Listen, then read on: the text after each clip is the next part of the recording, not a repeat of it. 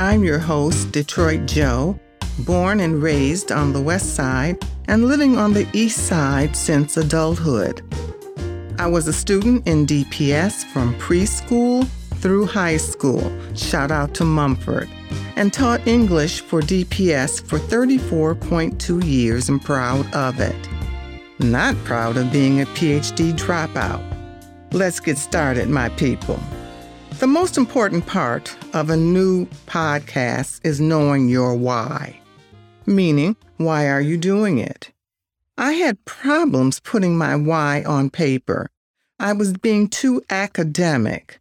So I went back to my old ways by asking myself, what do you really want to say? Here it is. My family has been in this city since the early 1900s. They made it through the Great Depression, many wars, recessions, auto strikes, and riots. When the city was at its worst financially, and even when black folks were moving outside the city, we stayed and kept our middle class black butts here, believing we could and would make this city better. Now, I have no problems with those who are Black that choose to move out. I'm just telling you my story and my why for this podcast. I have no problems with the gentrification of this city. We need more businesses and jobs for our citizens. But, and I mean but, don't think your new businesses and people are saving us when all you are doing is getting rich or richer off our hard times and lack of economic development knowledge while buying and selling our homes. This is what I see many of you gentrifiers doing as you walk your dogs and sometimes picking up behind them and drinking your coffee from the local coffee house and talking on your phones. You ignore the locals who have been here way before you. You are in your own little world filled with beer gardens. Do you try to know the people who have been living in the area? Or are you trying your hardest to move them out with what might seem a good deal for the sale of their homes? Are you taking advantage of those three generational homeowners who have very little knowledge of real estate, allow me to share a moment I had with my best friend. Summer of 2021 gave us a small break from COVID. During this break, many of us tried to enjoy downtown Detroit. Not so easy these days. My friend and I had to drive around and around for a parking space, which was priced high for an average Saturday without a big event. We did all this in order to shop at a black owned business off Woodward. Had a great time spending our money with this sister. Afterwards, it was time to eat and drink.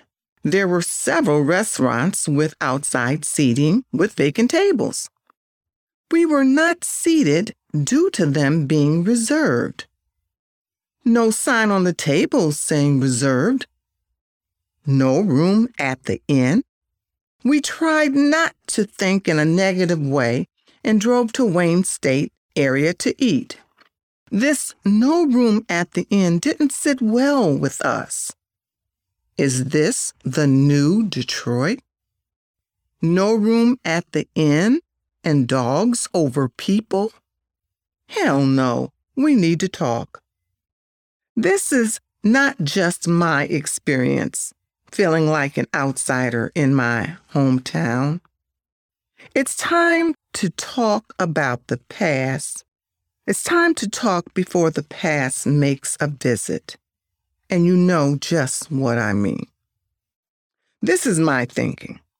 Move to the city but don't even think about changing the culture.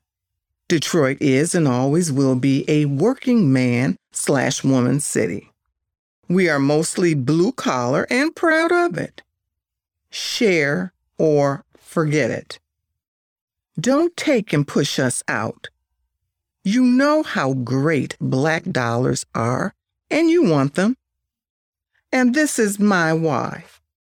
Now, some of you might be thinking this is a podcast just for the disenfranchised and will only have people who are disenfranchised on it. No. All people who want or need to learn and share their knowledge about this city, this is your podcast. One woman who will be on our show, who has proven to be a loving and a valued person in this city, is only disenfranchised due to being a white woman. But she has power. If you're serving time in the federal pen or know someone who is, she is the person to see. Some podcasts will entertain you, but not this one. We might make you laugh, but we are here to inform and enlighten you to what is going on in our city. This podcast will empower you, make you smarter and wiser in order to maintain a healthy presence in Detroit. This is a tough fight, but we ain't running. And yes, we almost lost Detroit.